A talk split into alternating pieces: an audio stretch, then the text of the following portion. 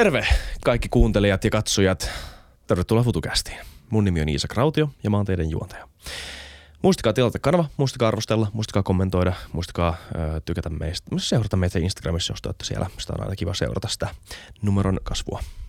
Alright. Sen pidemmittä puheitta mennään jaksoon. Meillä on tänään vieraana työeläkevakuutusyhtiö Varman toimitusjohtaja Risto Murto. Tervetuloa FutuCastiin. Kiitos. Mä olen ensimmäistä kertaa nähnyt sut vuonna 2015 Helsingin yliopiston taloustieteen kurssilla vierasluennoitsemassa silloin, kun Suomessa oli eurokriisi käynnissä ihan täysiä ja puhuit siitä, että Suomella ei mene kauhean hyvin, koska ei mennyt kauhean hyvin kuulemma silloin.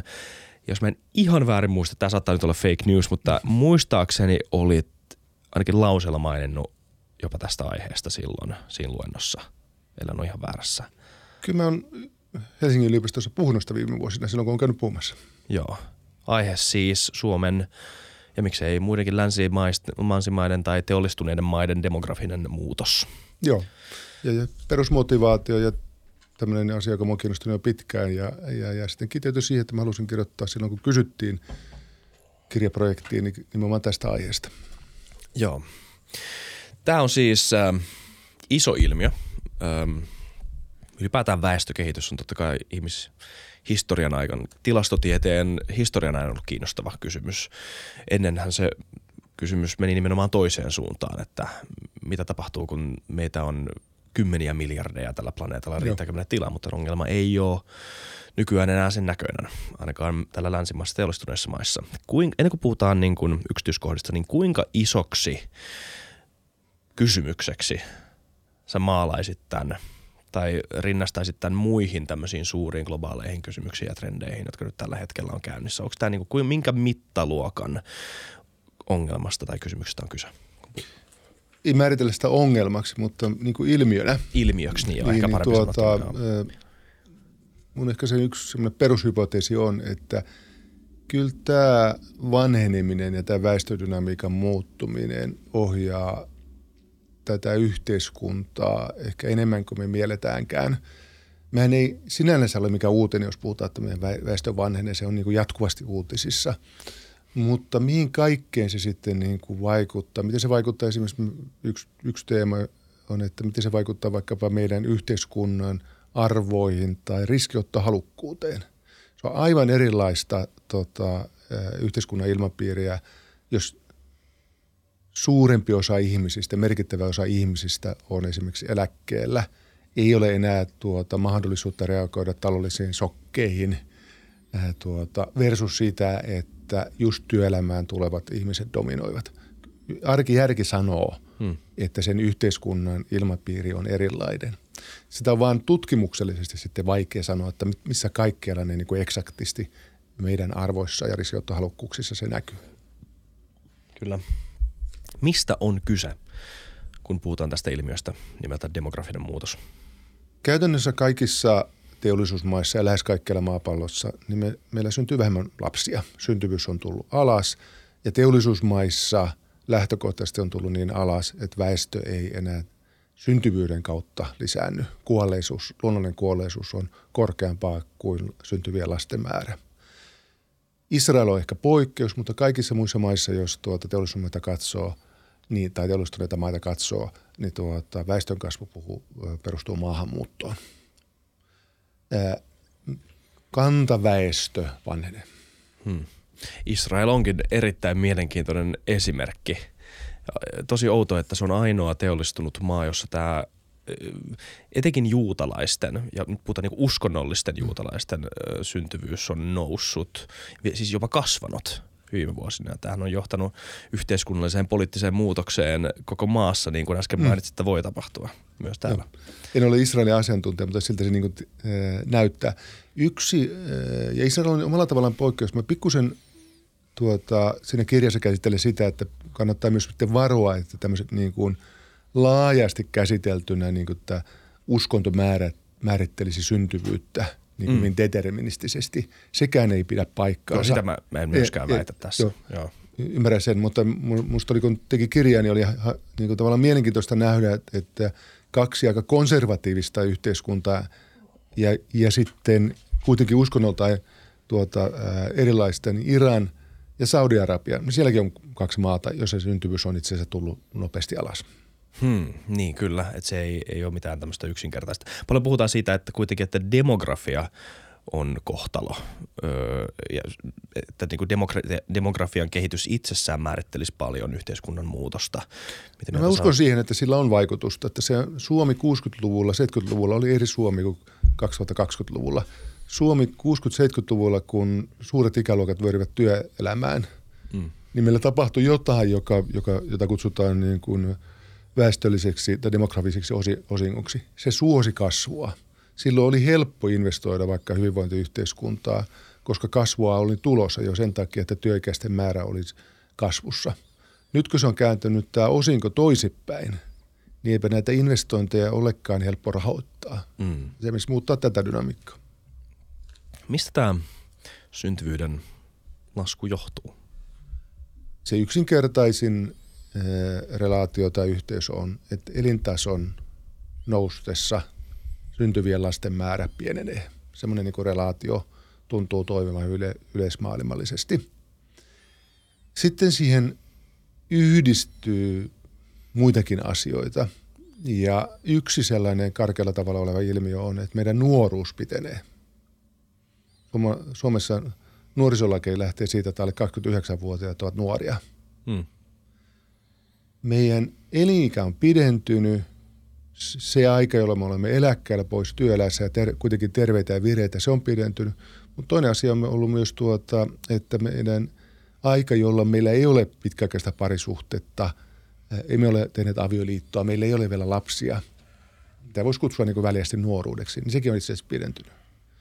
Se, mitä on sitten käytännössä tapahtunut, että biologisesti se aika, jolloin lapsia on helpompi saada, hedelmällisyys on korkeampi, niin se ei ole muuttunut. Käytännössä se aika, milloin lapset pitäisi saada, niin se on lyhentynyt. Se on vähän paradoksi, koska meidän eliikä on kasvanut, siis aika paljonkin, mun elinaikana noin 10 vuotta. Mutta se aika, jolloin me käytännössä efektiivisesti voidaan saada lapsia, niin se on lyhentynyt. Joka näkyy sitten esimerkiksi sillä, että jos Väestöliitto on kysynyt, että mikä on ihanne perhekoko, niin se kuitenkin tyypillisin vastaus on 2 lasta. Mutta erinäisistä syistä johtuen, niin sitä ei itse asiassa saavutetakaan. Niin. Tämä on yksi elementti tästä vyyhdistä. Just, eli edellytykset on muuttuneet ja sen takia myös tosielämän esimerkit, tai että se myös johtaa muutokseen tosielämän esimerkeissä, että ihmiset oikeasti saa vähemmän lapsia toivomuksistaan huolimatta. Kyllä. Lapsettomienkin määrä on noussut ja lapsien saannista on tullut luokkakysymys ja koulutuskysymys, joka on semmoinen, niin kuin, miten sanoisin, aika mielenkiintoinen ominaisuus tässä niin kuin tasa-arvoisessa hyvinvointivaltiossa. Kun katsotaan tilastoista, niin kohtalaisen tuore muutos, että itse asiassa esimerkiksi miehillä se on hyvin, hyvin selkeästi, mitä parempi koulutus, sitä todennäköisemmin sulla on parisuhde, sitä todennäköisemmin sulla on muksuja. Miten tämä selittyy sillä suuremmalla ilmiöllä, että elintason kasvu johtaa syntyvyyden laskuun tai lisääntymisen laskuun, jos kuitenkin korkean elintason yhteiskunnassa he, joilla on korkeampi elintaso, kuitenkin lisääntyvät enemmän? No siellä on varmaan monia asioita. Ylipäätänsä se, että tietenkin semmoinen iso asia on, että lapset eivät ole ikään kuin historiallisesti katsotaan enää meille sosiaaliturvaa. Se on enemmän ikään kuin meidän oma päätös ja me määrittelemme sitä elämäämme ikään kuin omista yksilöllisistä lähtökohdista. Tällainen aspekti on, mutta tietenkin meillä on mennyt aika kauan siitä, kun lapset ovat olleet sosiaaliturvaa, että lapsien velvollisuus oli hoitaa vanhempiaan lähtökohtaisesti. Me olemme olleet jo jokunen vuosikymmen semmoisessa pohjoismaisessa hyvinvointivaltiossa, jossa me oletamme, että itse asiassa meidän vanhemmista hoitaa valtio. Meidän tyyppisen yhteiskunnan erityispiirre. Niin tämä on vaikuttanut.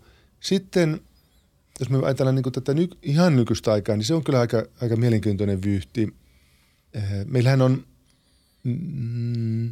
eniten lapsia syntynyt lähihistoriassa silloin, kun elintasomme ollut ja epävarmuutemme ollut suurin. Absoluuttisesti katson, absoluuttisella elintasolla katsottuna, niin mehän voimme paljon paremmin kaikki kuin sotien jälkeen. Mutta silloin me teimme lapsia aivan käytännössä moninkertaisen määrän, 110 000 maksimissa, nyt ollaan 44 000, nämä koko ajan alaspäin. Että absoluuttinen niin kuin elintaso ei ikään kuin millään tavalla niin kuin luontaisesti tehdä. Mm. Mä itse ajattelen sen niin, että se mitä me oletamme hyvän elämän olevan on ensinnäkin muuttunut. Mm. Sitten toinen asia on, että se vyyhti siitä on tietyllä tavalla meidän nuoret.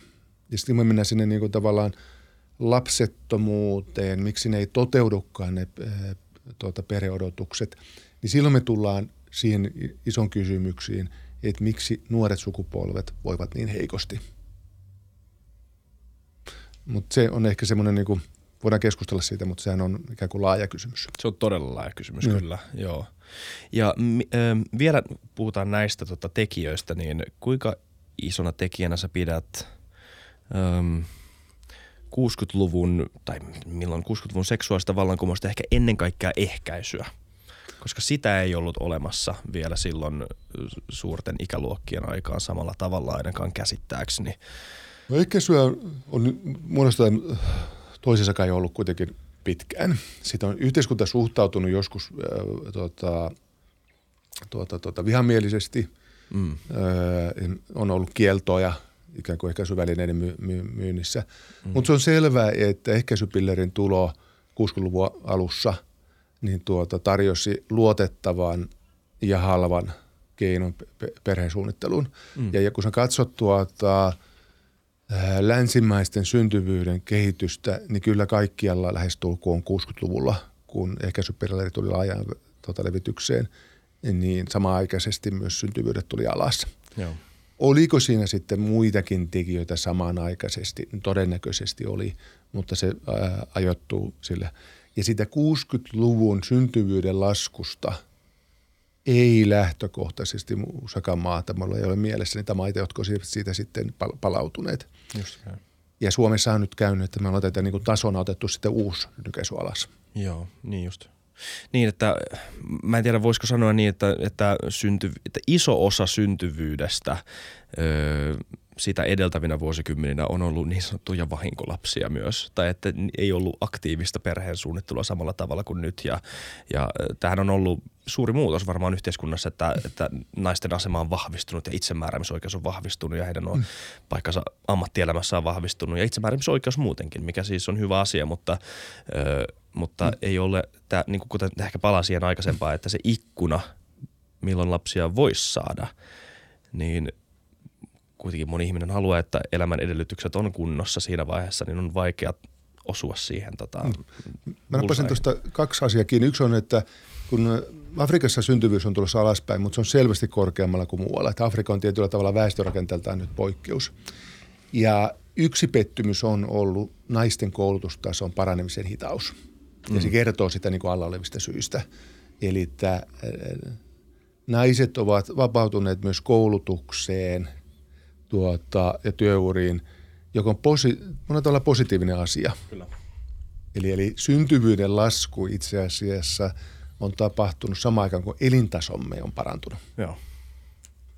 Ja me saamme vähemmän lapsia ja ne vähemmät lapset saavat parempaa hoivaa ja huolenpitoa. Niin sellainen efekti siellä joka tapauksessa on. Joo, voi jatkaa siitä. Niin entä sitten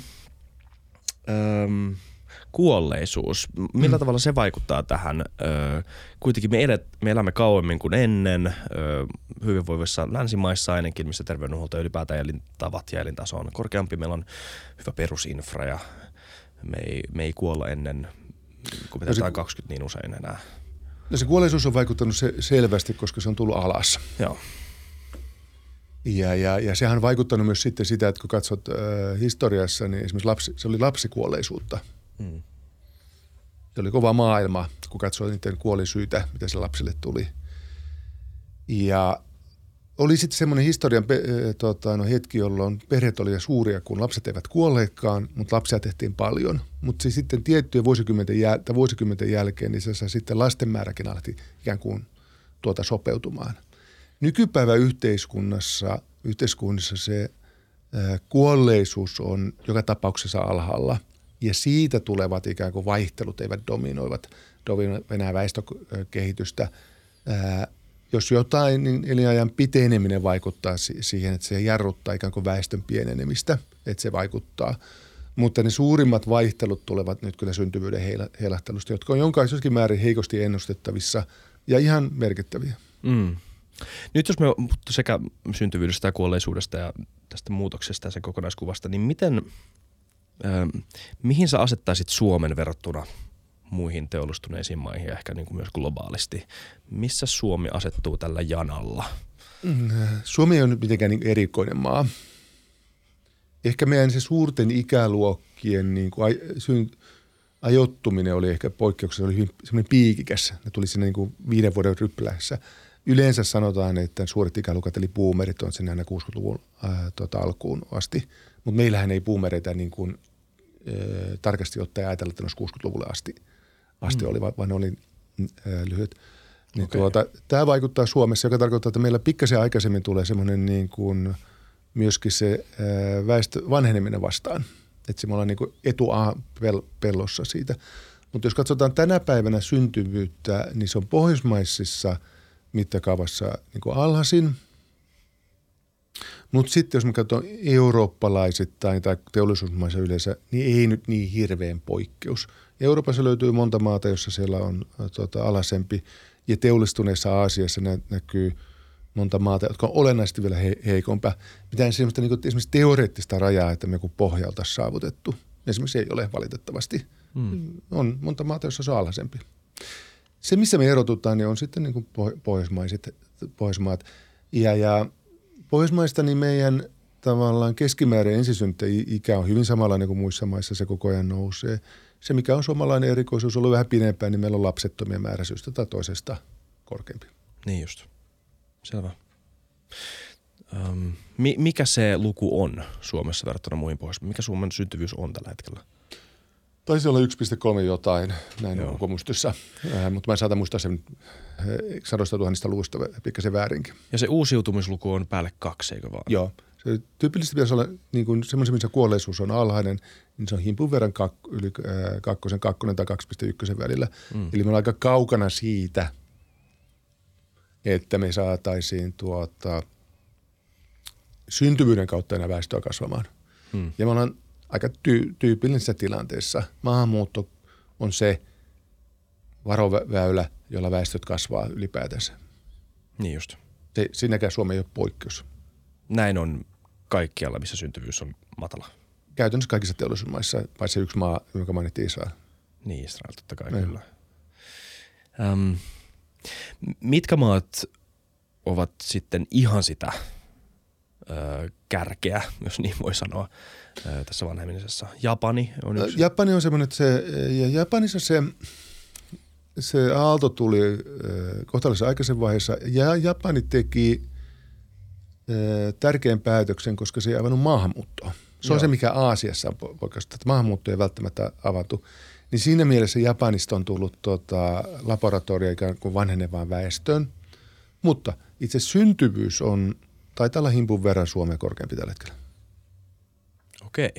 Japani ei Aasian mittakaavassa ole mikään enää erityisen alhaisen syntyvyyden maa. Etelä-Korea on kai jotain 0,86, joka on järkyttävä alhainen luku. Taiwanissakin taitaa olla alhainen ja niin poispäin. Mä veikkaan, että nyt en muista ulkoa, mutta Kiinakin taitaa olla Japanin alla ja niin poispäin. Joo, Kiinasta on kai nyt, mä en ole ihan varma näistä niin kuin tarkoista faktoista, mutta siellä on kai tehty väestölaskelmat aika virheellisesti aikaisempina vuosikymmeninä tai vuosina ainakin. Ja nyt niitä on korjattu ja löydetty, että siellä onkin todella paljon vähemmän nuoria kuin luultiin. Joo. Mikä varmaan Kiinan kokoisessa maassa on aika hurja juttu. Mitä se tarkoittaa maan tulevaisuuden kannalta? Kiinassa tämmöinen, siellä on edelleen niin kuin tuottavuuspotentiaalia. Edelleen voidaan tehdä niin, että maan sisäinen maahanmuuttokaupunki ei voi jatkoa pitkään. Sisäistä niin kuin tavallaan muuttoliikettä vielä potentiaali on suuri, mutta se on väestöllisesti jo kypsä maa. Intia meni ohi näiden revisioiden jälkeen ja kasvupotentiaali väestöpohjallisesti on jo syöty. Ja väestörakenne on ongelmallinen ja vino. Se yhden lapsen politiikka oli kummallinen politiikka. Ja nyt he ovat sen vapauttaneet sitä lastensaantia merkittävästi, mutta se on se mielenkiintoinen kysymys, että elintaso taas on noussut sille tasolle, että se tyypillisesti enää ei olekaan syntyvyys nousemassa. Joo. Eli tuliko se vähän niin kuin liian myöhään ja pystyykö sitä ylhäältä käsin enää ohjaamaan, niin se nähdään nyt seuraavana vuosikymmeninä. Niin, mä haluan paneutua näihin seurauksiin vielä. Ihan tässä jakson varmaan loppupuolella, kun ollaan saatu maalattua tämä kokonaiskuva. Mutta tuosta tuli vaan mieleen, että Kemille kysyn nyt, että monessa maassa ratkaisuksi on esitetty tai investoidaan lapsiperheisiin, tuetaan heitä rahallisesti valtion tuilla tai vastaavilla asioilla, verokevennyksillä ehkä. Jos elintason nousu on kuitenkin syynä siihen ja se elintapamuutos on syynä siihen, ehkä asumismuodotkin on syynä siihen, että miksi me saadaan vähemmän lapsia, niin onko toi oikeasti toimiva keino? Tuskin siitä haittaa on, että lapsiperheet voivat hyvin, mutta kyllä siinä se paradoksi on, että me satsamme lapsiperheisiin tukiin hyvinvointivaltion puolesta ja lopputulemassa syntyvyys laskee. Itse ajattelen niin, että kun sillä merkittävä osa alhaisesta syntyvyydestä tulee ei-vapaaehtoisesta lapsettomuudesta, niin sieltä kun alkaa penkomaan sitä, niin huomaa, että siellä on kuitenkin sellaisia ongelmia, joihin lapsiperhetuet eivät tule koskemaan. Ja tyypillinen, tai musta se selkeä esimerkki on siitä esimerkiksi nuoret miehet, tai miehet alkaa nyt pikkuhiljaa yleisesti miehet, koska lastensaannista on tullut koulutuskysymys. Jos sulla jää peruskoulun varaa koulutus, niin sun todennäköisyys lapsettomaksi jäämiseksi on olennaisesti isompi kuin vaikka korkeakoulukoulutetulla. Mitkä ne prosentit on? No mä sanoisin, että kun mä katson tuoreita tilaista noin 40 miehissä, niin 35% miehistä 40 on peruskoulun varassa, niin on lapsettomia. Vau. Wow. Se on iso luku. Ja se on niin iso luku, että intuitiivisesti ei, merkittävä osa tästä porukasta ei ole omasta tahdosta lapsista. Niin. Ja sitten kun se sosiologit ovat katsoneet tätä ja tehnyt musta hyvää työtä, kun sä katsot sitten tavallaan tämän porukan taustamuuttuja, niin sieltä tulee semmoinenkin yksinkertainen asia, että ei ole pitkäaikaisia parisuhteita. Parisuuden historia on hyvin repaleinen ja sitä puuttuvat pitkäaikaiset parisuhteet. No sitten siihen liittyy muita sosiaalisia asioita, jotka liittyy syrjäytymiseen ja tämän tyyppisiä asioihin.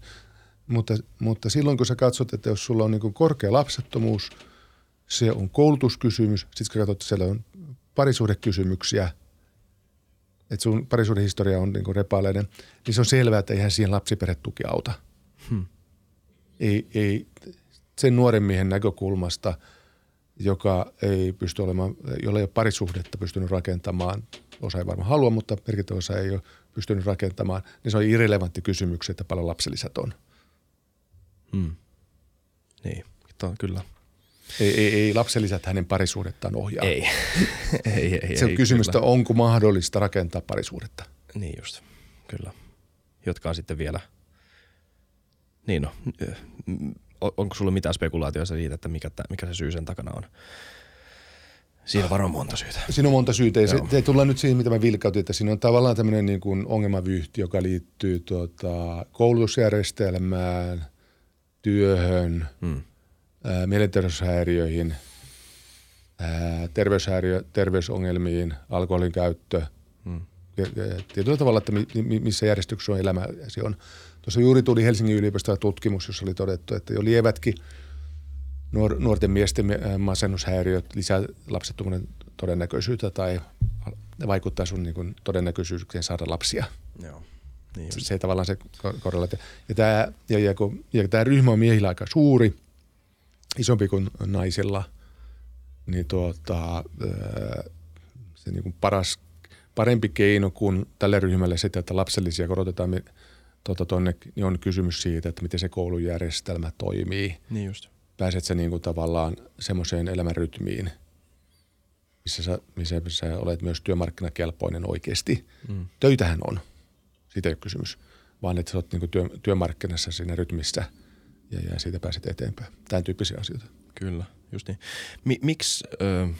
Tuosta nyt on puhuttu, ja me enemmän puhutaan, että koulujärjestelmässä on pojat jäänyt jälkeen. Onko tämä niin kuin paheneva ilmiö, joka varmaan tulee korostumaan tulevaisuudessa?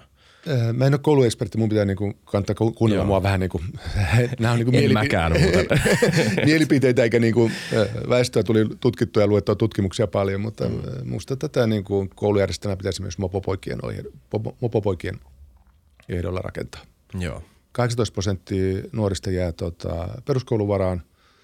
Se ei ole kasvanut enää se osuus, mutta kun katsotaan, mihin muun asioihin se liittyy, niin tämä ongelma johtaa luokkayhteiskuntaan, lapsien saannin tekemisestä luokkakysymykseen. Kaikkia sellaisia, mitä me niin kuin viime kädessä hyvinvointivaltiossa halutaan. Mm. Joo. Maahanmuutto. Yes. Iso tekijä myös demografisissa muutoksissa ja on ollut siis satoja vuosia ja tuhansia vuosia ehkä. Mitkä on niin kuin lähihistorian, ja saat itse määritellä lähihistorian suurimmat tämmöiset, niin kuin, jota sä kuvaat tässä kirjassakin itse asiassa, Puuttuvat puoli miljoonaa. Kuinka merkittävä osa se on ollut väestönmuutoksia eri paikoin maailmaa? Se on ollut semmoinen niin kuin aina läsnä oleva asia. Ja tänä päivänä niin kuin läsnä jokaisessa teollistuneessa maassa. Suomen osalta siinä on niin kuin pari isoa aaltoa ja sitten tämä nykypäivä. Meitä lähti aika paljon vuosikymmenten aikana aina tuonne toiseen maailmansodan asti Amerikoihin. Mm.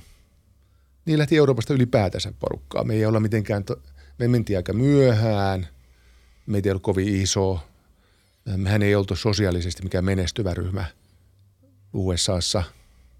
Sitten USA meni kiinni, tai semmoinen ryhmä, joka olisi niin kuin ollut niissä paremmissa työpaikoissa, paremmilla paikoilla. Me oltiin syrjäseunossa, vähän kovimmissa hommissa ja niin poispäin. Niin tämä on siis ihan mielenkiintoinen kysymys. Minkälainen kulttuurinen, etninen, kansallinen hierarkia silloin ihan niin kuin ennen itsenäisyyttä jopa, tai itsenäisyyden paikkeen, vähän ehkä jälkeen, niin miltä se näytti Jenkeissä silloin? Mä en ole tätä tutkinut ja onhan siellä ollut niin kuin aaltoja, että italialaiset kun tuli, niin heitä syrjettiin. Mun niin kuin karkea kuva on, että me tultiin vähän niin kuin pienenä ryhmänä ja sitten sen verran myöhään, että parhaat paikat oli jo jaettu. Mm. Että mulle niin kuin välittyy että suomalaiset maahanmuuttajana oltiin metsätöissä aika kaukana kasvukeskuksista – kaivoksilla, niin kuin duunariammateissa. Joo. Ja onhan sieltä noussut nykyisessä maata. Ja sitten on aika pieni ryhmä loppujen lopuksi, kun katsoo sitä koko isoa eurooppalaista maahanmuuttoaaltoja. Ja väkisinkin oltiin pieni kansakunta. No sitten tuli, itse asiassa USA alkoi jarruttaa maahanmuuttajien tuloa. Ja sitten viimeistään toinen maailmansota tietenkin pani sen täysin kiinni. Suomen osalta. Ja sitten Suomen toisen maailmansodan jälkeen se maahanmuutto kohdistui Ruotsiin.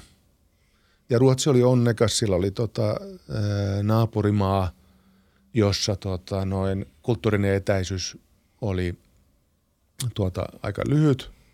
Kyllä siellä juteltiin viinan käytöstä ja puukon heiluttamista suomalaisissa. Finjävar. Kyllä.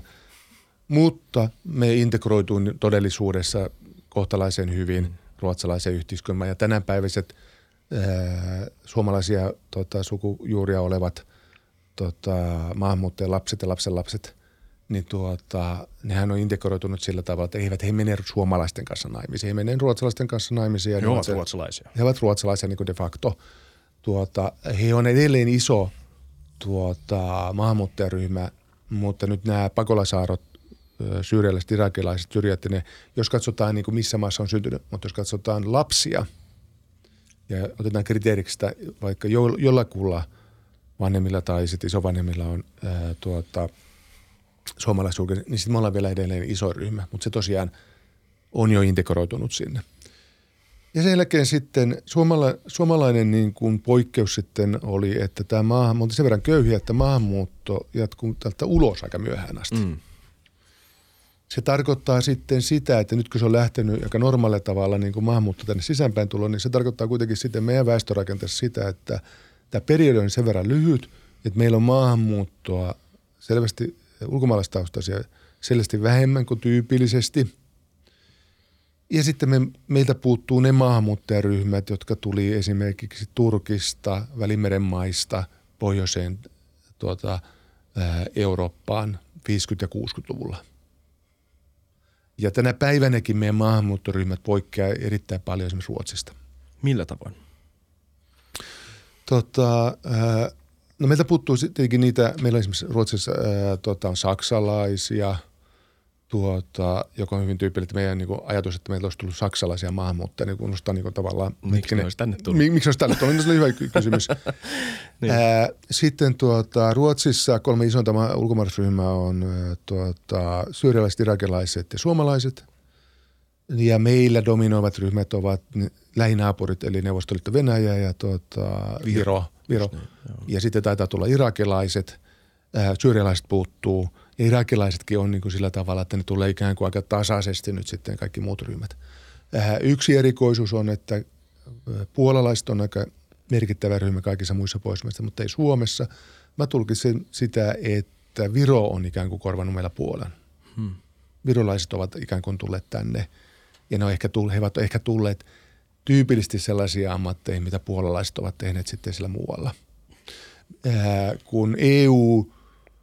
rautaesirippu romahti ja sitten tuli vielä EU-integraatio itään, niin sieltähän tuli hyvin merkittäviä maahanmuuttoaaltoja, jotka itse asiassa ei koskeneet Suomea.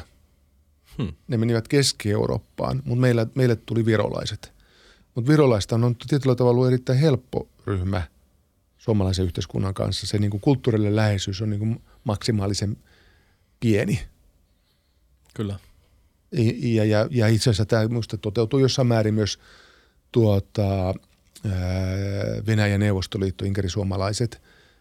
Ei meillä näiden ryhmien ikään kuin integraatiosta tehdä paljon juttuja.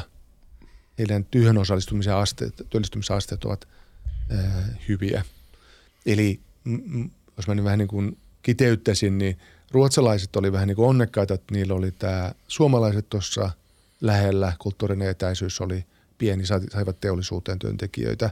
Meidän sosiaalinen pääoma ei ollut kovin korkeata. Me ei niin kuin olla tuolla ruotsalaisen yhteiskunnan eliitissä kovin hyvin edustettuna. Siellä on jotakin muita ryhmiä, jotka ovat sitä. Ja toisaalta mekin ollaan. Kulttuurinen etäisyys tuosta naapurimaista on ollut pienempi. Se integraatio on väistämättä nopeampi näissä. Suomessa on kuitenkin ollut satoja vuosia joitain muita vähemmistöjä. Romanit on ollut taas satoja vuosia ja tataarit, mutta ne ei siis näy ihan niin kuin väestötilastoissa sellaisina merkittävinä aaltoina vai? Siinä Venäjän vallankumouksen jälkeen meille tuli ryhmiä idästä päin. Ja sitten Venäjän aikana esimerkiksi Helsinki oli kohtalaisen kansainvälinen kaupunki, kun me oltiin tämmöisen ison suurvallan osana. Mutta totta, tatarit on hyvä esimerkki, että kyllä täällä niinku tavallaan niitä aaltoja on ollut, mutta nämä ryhmät kuitenkaan niinku väestörakenteemme näkökulmastaan eivät ole niin isoja kuin jotkut näistä tuoreimmista maahanmuuttoalueista. Niin just, okei. Okay. Miten tämä, jos käytetään taas muita maita esimerkkinä, mikä on aika hyvä. Tämä keskustelu, huomaa ainakin, että poliittisesti tätä keskustelua käydään Suomessa, mikä on varmaan aika tyypillistä poliittiselle kysymykselle ylipäätään. Sitä käydään tosi kansallisessa kontekstissa, joka hämää aika usein, koska kyse ei ole vain suomalaista, mittekään ominaisesti suomalaista ilmiöstä. Niin sen takia mä sanon vaan, että on hyvä verrata. Miten tämä maahanmuutto on sun mielestä vaikuttanut sanotaan modernin historian aikana teollistuneissa maissa. Miten sen niin kuin vaikutukset näkyy taloudessa ja kulttuurissa ja politiikassa ja näin? iso kysymys, mutta... Joo,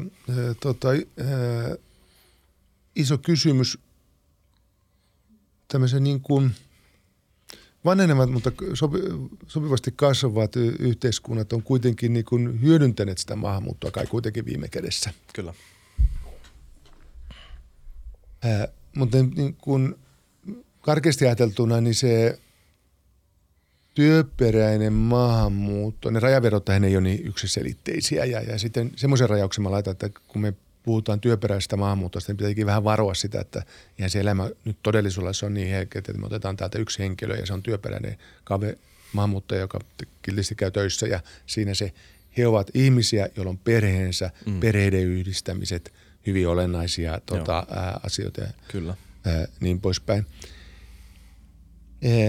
No tähän on liittynyt tämmöisiä niin kuin, aina keskusteluita, kuka vie kenenkin työt.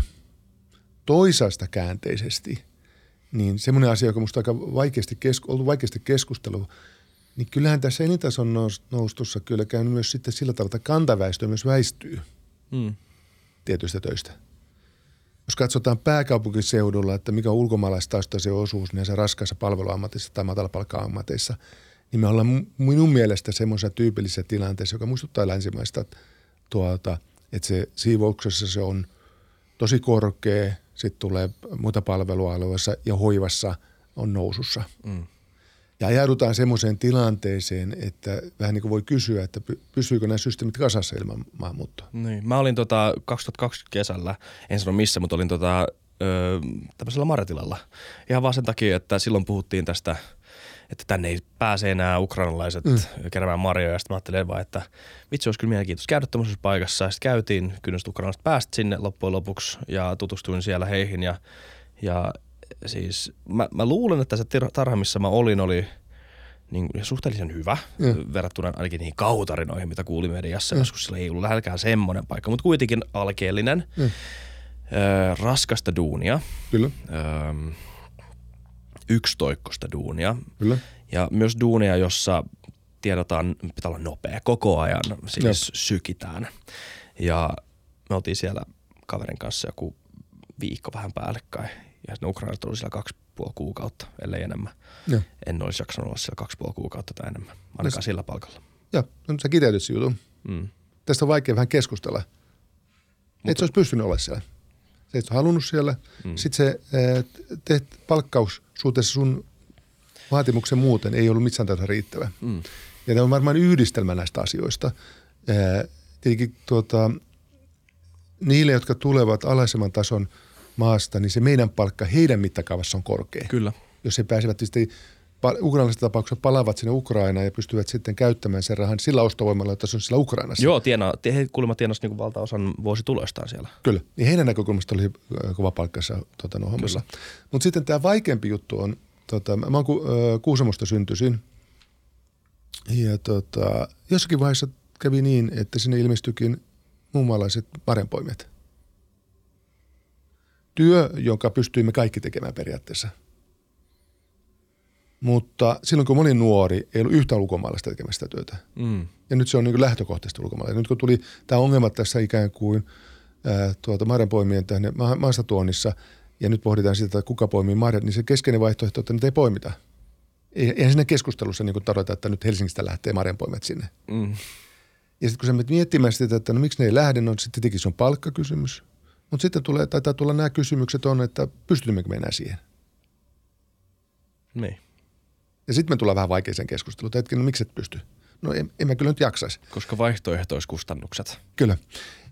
Ja nyt se tavallaan se, mitä me en ole nähnyt hyvää analyysiä. Mä oon yrittänyt etsiä, mutta hyvä analyysi, että mihin marjanpoiminta oli niin helppo esimerkki keskustella. Se on tämä kausiluontoinen työ siellä maatilalla on hyvä esimerkki. Sehän on hyvin tyypillinen, että kausiluontoisia työntekijöitä käytetään maataloudessa, raskaissa töissä. Amerikasta tiedetään hyvät esimerkki, mutta se on monessa maassa.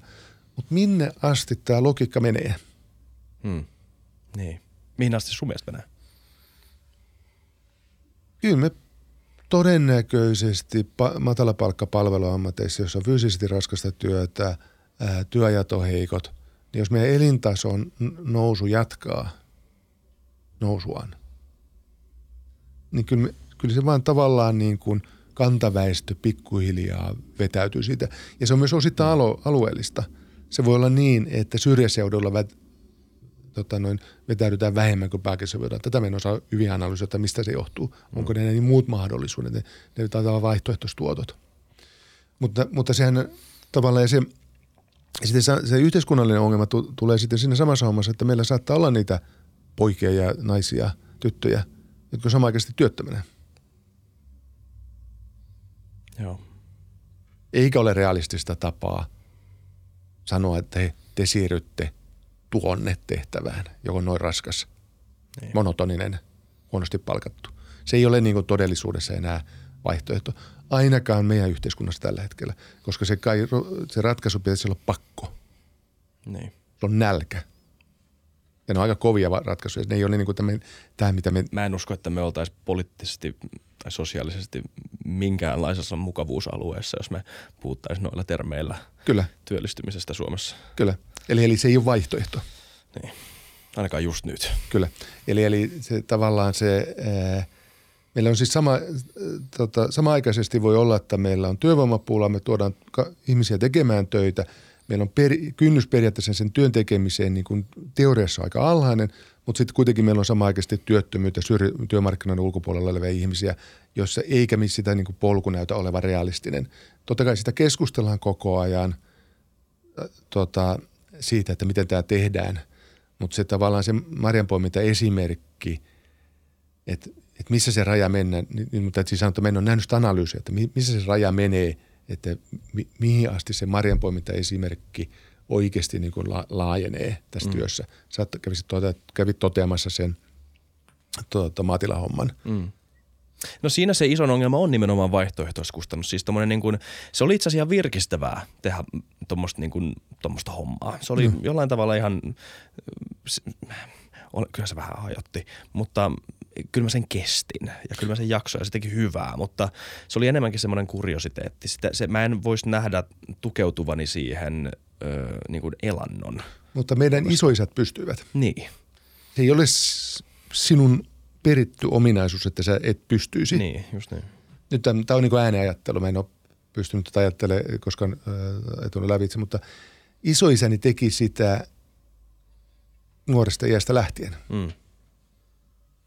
Ei isoisänikään tehnyt sitä sillä tavalla, että hän olisi ajanut 25-vuotiaaksi jonnekin niin kuin tavallaan, ei olisi tehnyt mitään. Ja sitten yhtäkkiä sanotaan, että hän tekeekin koko ajan kovaa työtä. Niin kuin fyysistä, vaativaa, monotonista. Ehkä hän olisi perustanut podcastia, jos hän olisi voinut. Tämä oli tavallaan, että se niin kuin sun aikaan sidonnainen, jos meidänkin se oli se elintason sidonnainen. Asia. Ja todennäköisesti se ei ole niin, että sä oot 10 vuoden työtöntä ja sitten sä yhtäkkiä opit olemaan noin maatilalla hyvin ahkera. Niin. Se todennäköisyys kai taitaa olla aika pieni. Se kysymys on ollut, että sä olet kasvanut siihen työhön. Sä olet tottunut siihen. Just niin. Kyllä. Miltä näyttää syntyvyys, kuolleisuus, maahanmuutto. Miltä näyttää Suomen väestökehitys ja mitä se vertautuu vaikka Pohjoismaihin tai ylipäätään Eurooppaan? Syntyvyys on alhaisempi.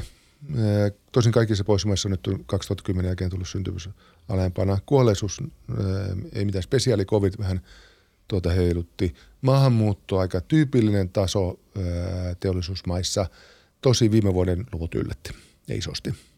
Millä tavalla? Meiltä tuli noin Porin verran väkeä, 20 000. Ukrainalaiset oli iso ryhmä, on puolet siitä, mutta nettomääräisesti, kun me oletettu, että meille tulee 15 000 vuodessa ihmistä, niin meille tulikin, oliko se nyt 34 000. Ja tänä alkuvuonna maahanmuuttoluvut ovat säilyneet korkeana. Meille ei tulla Afrikasta, meille ei tulla Amerikoista, meille tullaan Euroopasta ja kasvavan määrin Aasiasta. Samanaikaisesti se maahanmuuton sisältö on muuttunut. Aasian roolin kasvaessa me emme tehdä pisteytystä maahanmuutossa, mutta me tehdään valikointia ja se valikointi tapahtuu yritysten toimesta. Okei, selvennetään nämä termit. Eli siis pisteytys, sä puhut siis ihan konkreettisesta maahanmuuttomallista, joka on voimassa monissa maissa. Kanada, Australia, joissa pisteytetään, ei silläkään siis 100% on pakolaisia perheiden yrittämisiä, mutta pisteytetään maahanmuuttajia, jotta saadaan sellaista porukkaa, mistä on niin kuin puute, jonka ajatellaan hyödyttävän niin kuin yhteiskuntaa nopeiten. Miten tämä pisteytys tehdään? Koulutuskielitaito, ehkä erityisosaamiset. Mutta se on vaikea tehdä meillä. Otetaan vaikka kielitaito. Voidaan me teoriassa laittaa semmoinen pisteytysjärjestelmä, että pitää osata suomea. Mutta ei me kyllä maahanmuuttajia saa sillä. Niin ei. Ja sitten semmoinen vielä vakava rajoite on, että EUn sisällä maahanmuutto on vapaata. Kun me puhutaan tästä maahanmuuton tarpeesta ja niistä tavalla väystä, niin me hiljaisesti todetaan aivan oikein, että Euroopasta meidän vetovoima ei riitä. Se on luonnollista. Olen törmännyt siihen, että Romaniaan on tehty niin kuin rekrytointitoimistoja. Romania siis on ollut hyvin merkittävästi antanut väkeä muulle Euroopalle. Mutta näissä isoissa virrassa me ollaan jo myöhässä. Ei se tarkoita, että sieltä jotain saada. Eli meillä on vaikea tehdä Kanadan tyyppistä tai australialaisista tyyppistä. Niin joo, koska meillä ei ole varaa tästä. Varaa ja sitten EU:ssa joka tapauksessa me ei voida pisteyttää. Mutta se mitä me teemme niin on, me tuomme nyt kauempaa sitä porukkaa ja niitä tuollaan käydään hakemassa ja tuodaan suoraan työpaikoille. Keskustelin juuri tänään sattumoisin yhden yrityksen kanssa, joka tuo tänne porukkaa, siis hakee. Palveluammatti työllistävät paljon. Ja työllisyysasteet 100%. Koska tuodaan suoraan työpaikalle. Niin just. Ja tämä on enemmän suomalainen malli. Tämä on nyt se malli, joka on kasvanut. Joo. Ja sitä vauhditti tämä työvoimapula, joka tuli tässä covid-aaltojen myötä. Kysymysmerkki tulee, että kun suhdannetilanteet on nyt vähän helpottamassa, se akuutti työvoimapula on selvästi helpottamassa myös, että säilyykö se virta noin voimakkaana. Toistaiseksi se on säilynyt. Ja sitten tietenkin tulee hallituksen rajoitukset, että mikä vaikutus, mitkä niistä menee laiksi asteen ja mikä vaikutus siellä on. Just. Okei, jos puhutaan vähän seurauksista. Nyt hypoteettinen tilanne.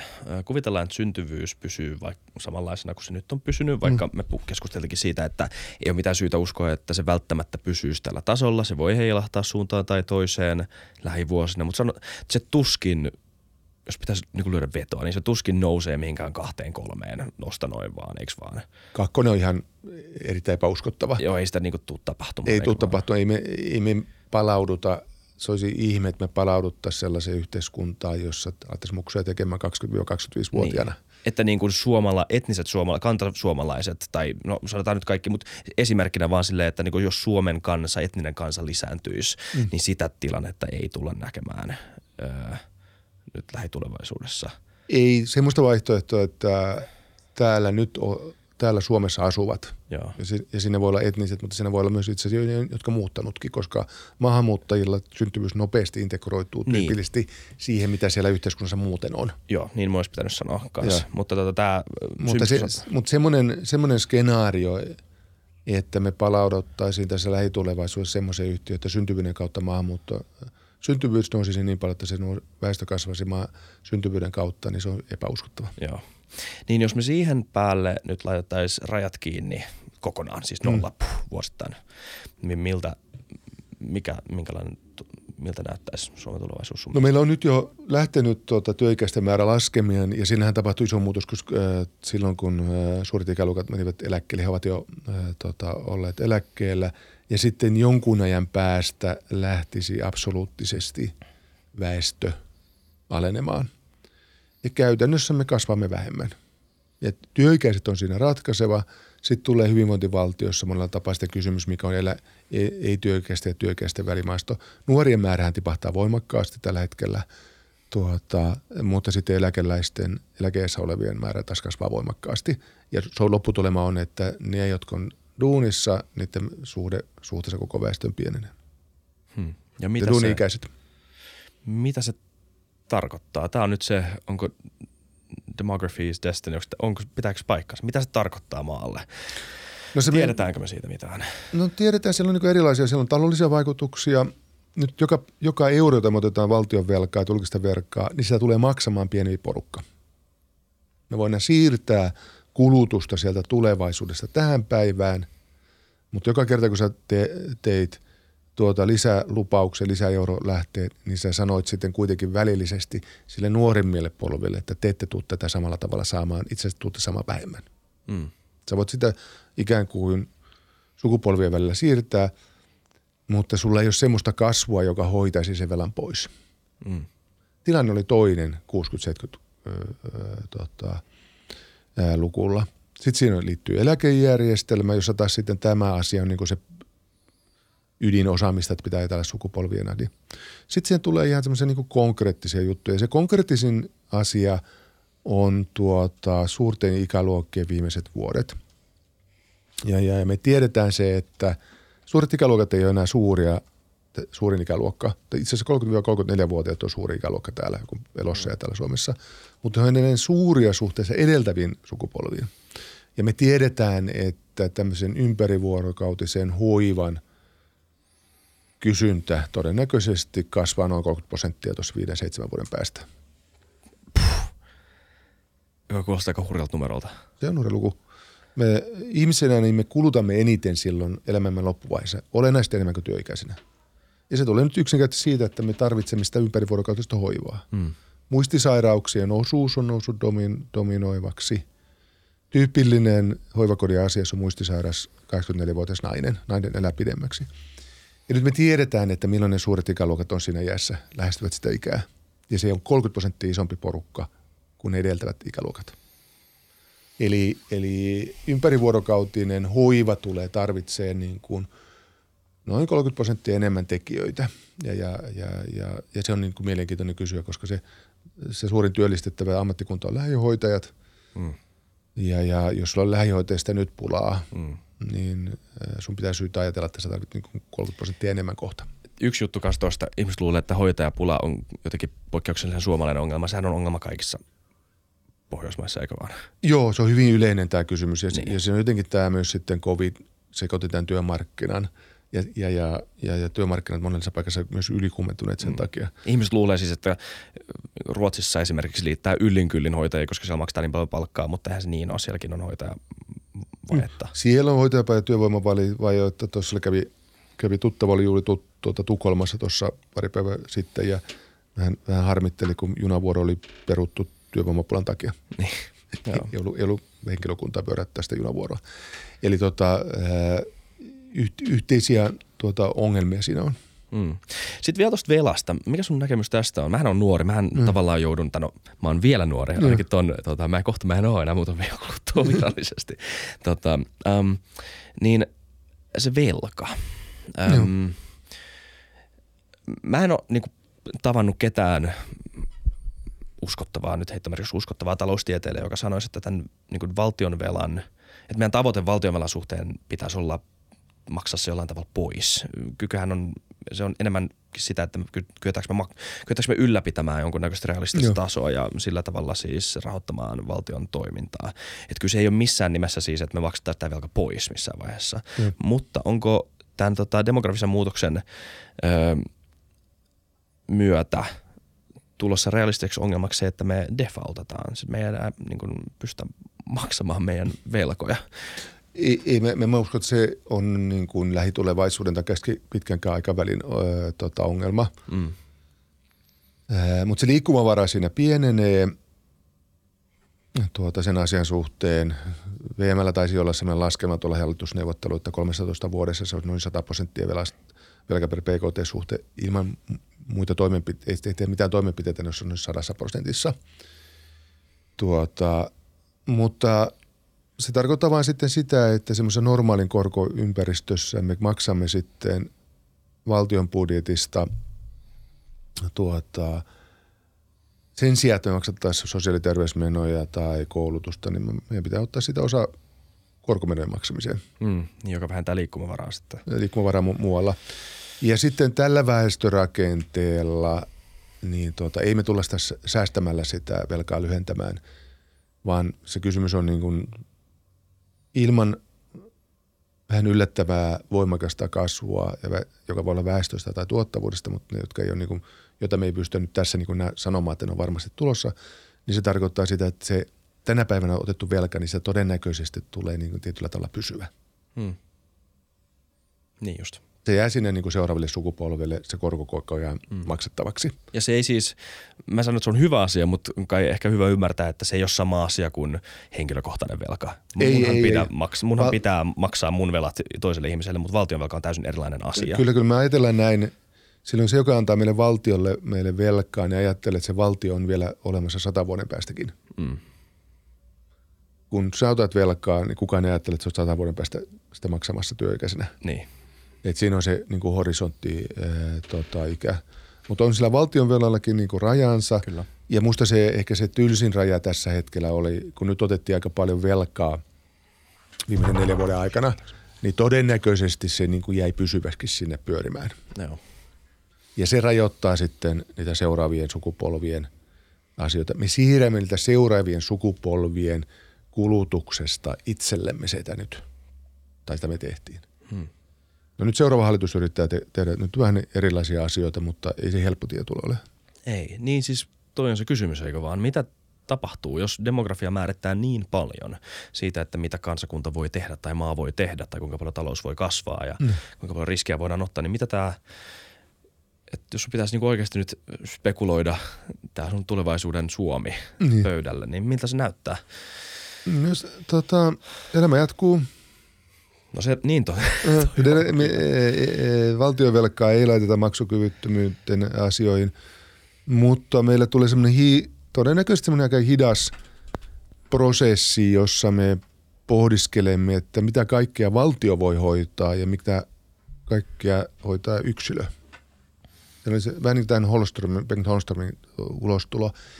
Me todennäköisesti joudumme määrittelemään valtion ja yksilön välistä suhdetta – ja siinä sivussa perheen välistä suhdetta vähän uudella tavalla. Eli valtio joutuu de facto vetäytymään sen takia, että se ei pysty. Sieltä loppuu ne taloudelliset resurssit. Mutta se prosessi saattaa olla niin kuin kivulias. Mä annan nyt esimerkin, mutta mun lempiesimerkki on tämä, että kun mä näytin sitä lähihoitajatarvetta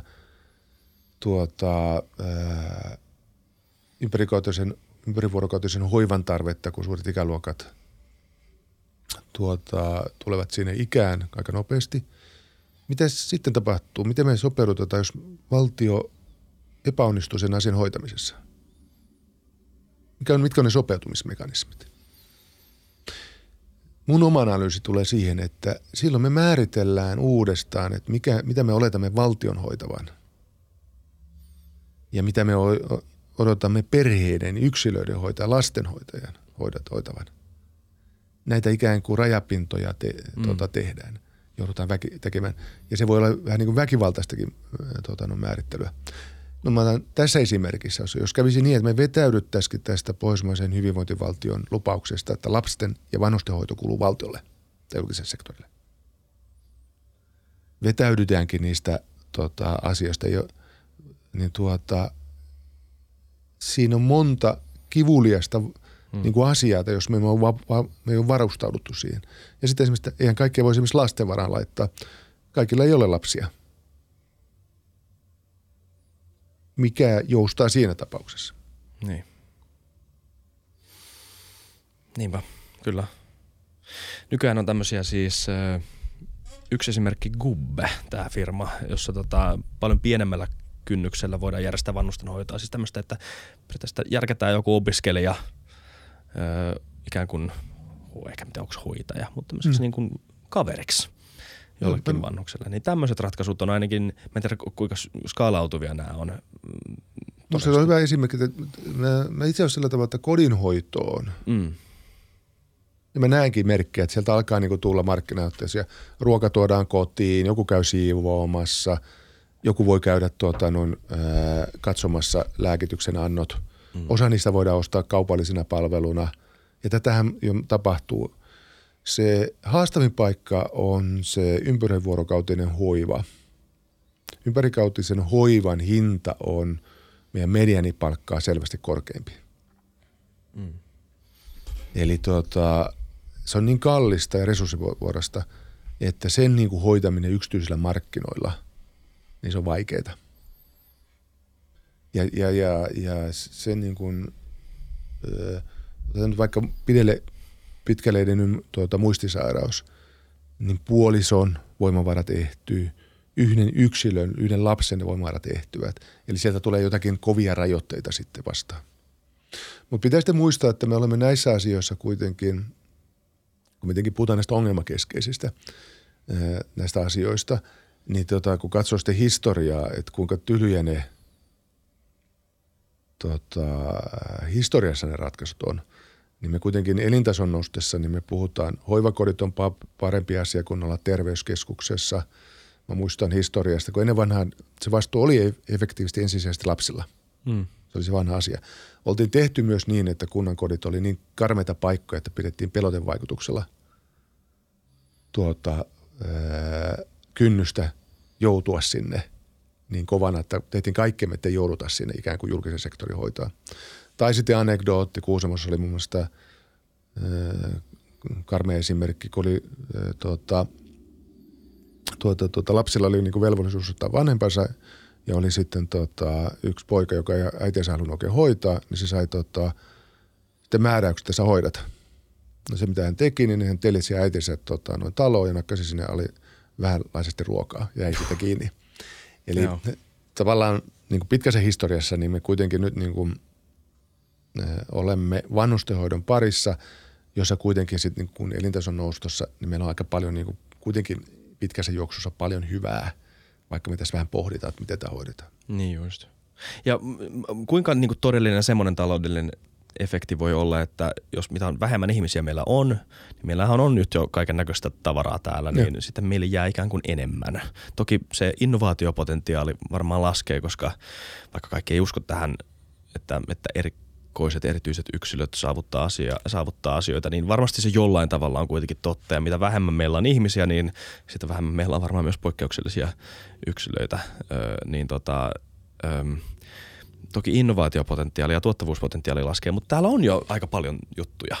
Täällä voisi olla niin, että me niin kuin voimme hyvin, vaikka me kasvakkaan. Niin. Semmoinenkin vaihtoehto on olemassa. Se, mihin mä en usko, niin, ja tämä liittyy tähän innovaatioon niin kuin makrotasolla. Minä ja joku muukin on etsinyt noin semmoista niin kuin esimerkkiä maasta, jolla tämä väestön pieneneminen olisi ikään kuin kuitattu tämmöisillä innovaatioilla ja tuottavuudella. Joo. Ei oikein löydy. Ja mä itse ajattelen näin, että siinä on joku semmoinen kyky ja haluus niin kuin innovoida. Me vanheneva väestö ei ota riskejä, eikä ehkä ole se niin kuin notkein. Hmm. Se voi olla paljon muuta hyviä asioita, mutta sitä se ei ole. Ja se jollain tavalla psyykkisesti syö sitä nuorten liikkumavaraa vai niin, olemassaolollaan? Joo, tai jollain tavalla niin kuin, me ei olla riskinottajia niin kuin yhteiskuntana. Hmm. Että kyllä se niin kuin tavallaan kasvava talous, kasvava terveys, kasvava väestö, niin se menee nyt yhteen kanssa, että sitten on pöhinää, silloin tehdään, investoidaan, uskotaan tehdä asioita niin kuin yhteiskuntana. Hmm. Ja sitten kun se menetetään, niin me vähän niin kuin mennään semmoisen toisen loukkuun. Siis jos mä nyt lähden sitä, mitä mä sanoin, ei oikein löytynyt semmoista maata, että me voitaisiin sanoa niin kuin kasvun kannalta, että okei, nyt kasvetaan, väestö kasvaa enemmän, mutta ollaan vähän tuottavampia. Kuitataan se väestön virastuminen sieltä, että tehdään niin kuin saada aikaa enemmän, jolla on tuottavampia niin kuin yhteiskuntana. Sellaisia esimerkkejä oikein ole. Se voi olla säilyttävä, se voi olla vauras se yhteiskunta, mutta se, että se olisi sitten niin kuin kasvava. Niin niitä on ollut vaikea löytää esimerkkejä. Sun pitää varmaan kohta mennä, kello on 10 vaille. Joo, okei. Me voidaan laittaa tää pakettiin, mutta jos me me ollaan vähän puhuttu tästä jo, mutta jos ihan nyt väännetään rautalangasta. Miltä Suomi näyttää vuonna 2050 tai 2100 sun mielestä, jos sä saat niinku nyt taas ihan vapaasti spekuloida? 2050 todennäköisesti me ollaan vauraampia, me eletään pidempään. Länsimainen lääketiede, tuottavuus on kasvanut. Me pikkusen enemmän muistutamme niin kuin katukuvassa muita teollisuusmaita, keskimääräistä teollisuusmaita. Me ei olla ihan niin homogeeninen ryhmä. Meillä on tullut porukkaa todennäköisesti kohtalaisen kaukaakin tänne tekemään meidän kanssa duunia. Ja me ollaan jonkun verran keskimääräistä vanhempia. Yes. Ja sitten 2100, se on ehkä vähän liian pitkä aikaikkuna. 2100 on niin pitkä aika, että sinne voi niinku projisoida kaiken näköistä. Yksi asia on varma, mä en ole katsomassa sitä. Niin, joo, kyllä.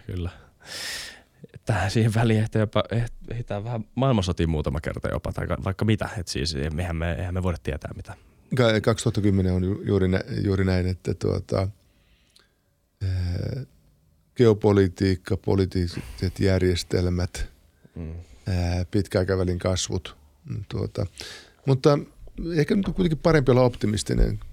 Kyllä. Että jos elintason nousu kasvaa, niin me tehdään viksummin hommia, me voidaan paremmin, me vaadimme elämästä taas enemmän. Todennäköisesti 2010 me ihmetellään nuoria, jotka vaatii paljon enemmän niin kuin erilaisia asioita, joita me ei niin kuin tässä osata oikein kuvitellakaan. Ja sitten ne asiat, jotka tulee tärkeiksi, niin ne pääsee aina välillä yllättää. Olisiko me arvioitu 30 vuotta sitten, että mulle tärkeä homma on tuo pirskutin kännykkä, jota me selataan koko ajan ja tiedostetaan ruudulla. Että se olisi jotenkin niin kuin meille ollut tärkeä juttu, mutta niin, sitä vaan tuli. Niin, joo kyllä. Kiitos. Me oltaisiin voitu jatkaa tämä toinen tunti, Risto, mutta sun pitää mennä ja se on ymmärrettävää. Hyvä. Tämä oli kova paketti, tiivis. Lukakaa tämä kirja, Puuttuvat puoli miljoonaa by Risto Murto, Väestökatu ja Suomen talouden tulevaisuus. Erittäin jännä. Me ei siis todellakaan puuttu kaikesta siitä, mistä se kirjoitetaan kirjaan, joten kannattaa lukea. Alright, kiitos. Ja kiitos kaikille katselijoille ja kuuntelijoille. Muistakaa tilata, muistakaa kommentoida, muistakaa arvostella. Te tiedätte. Moido.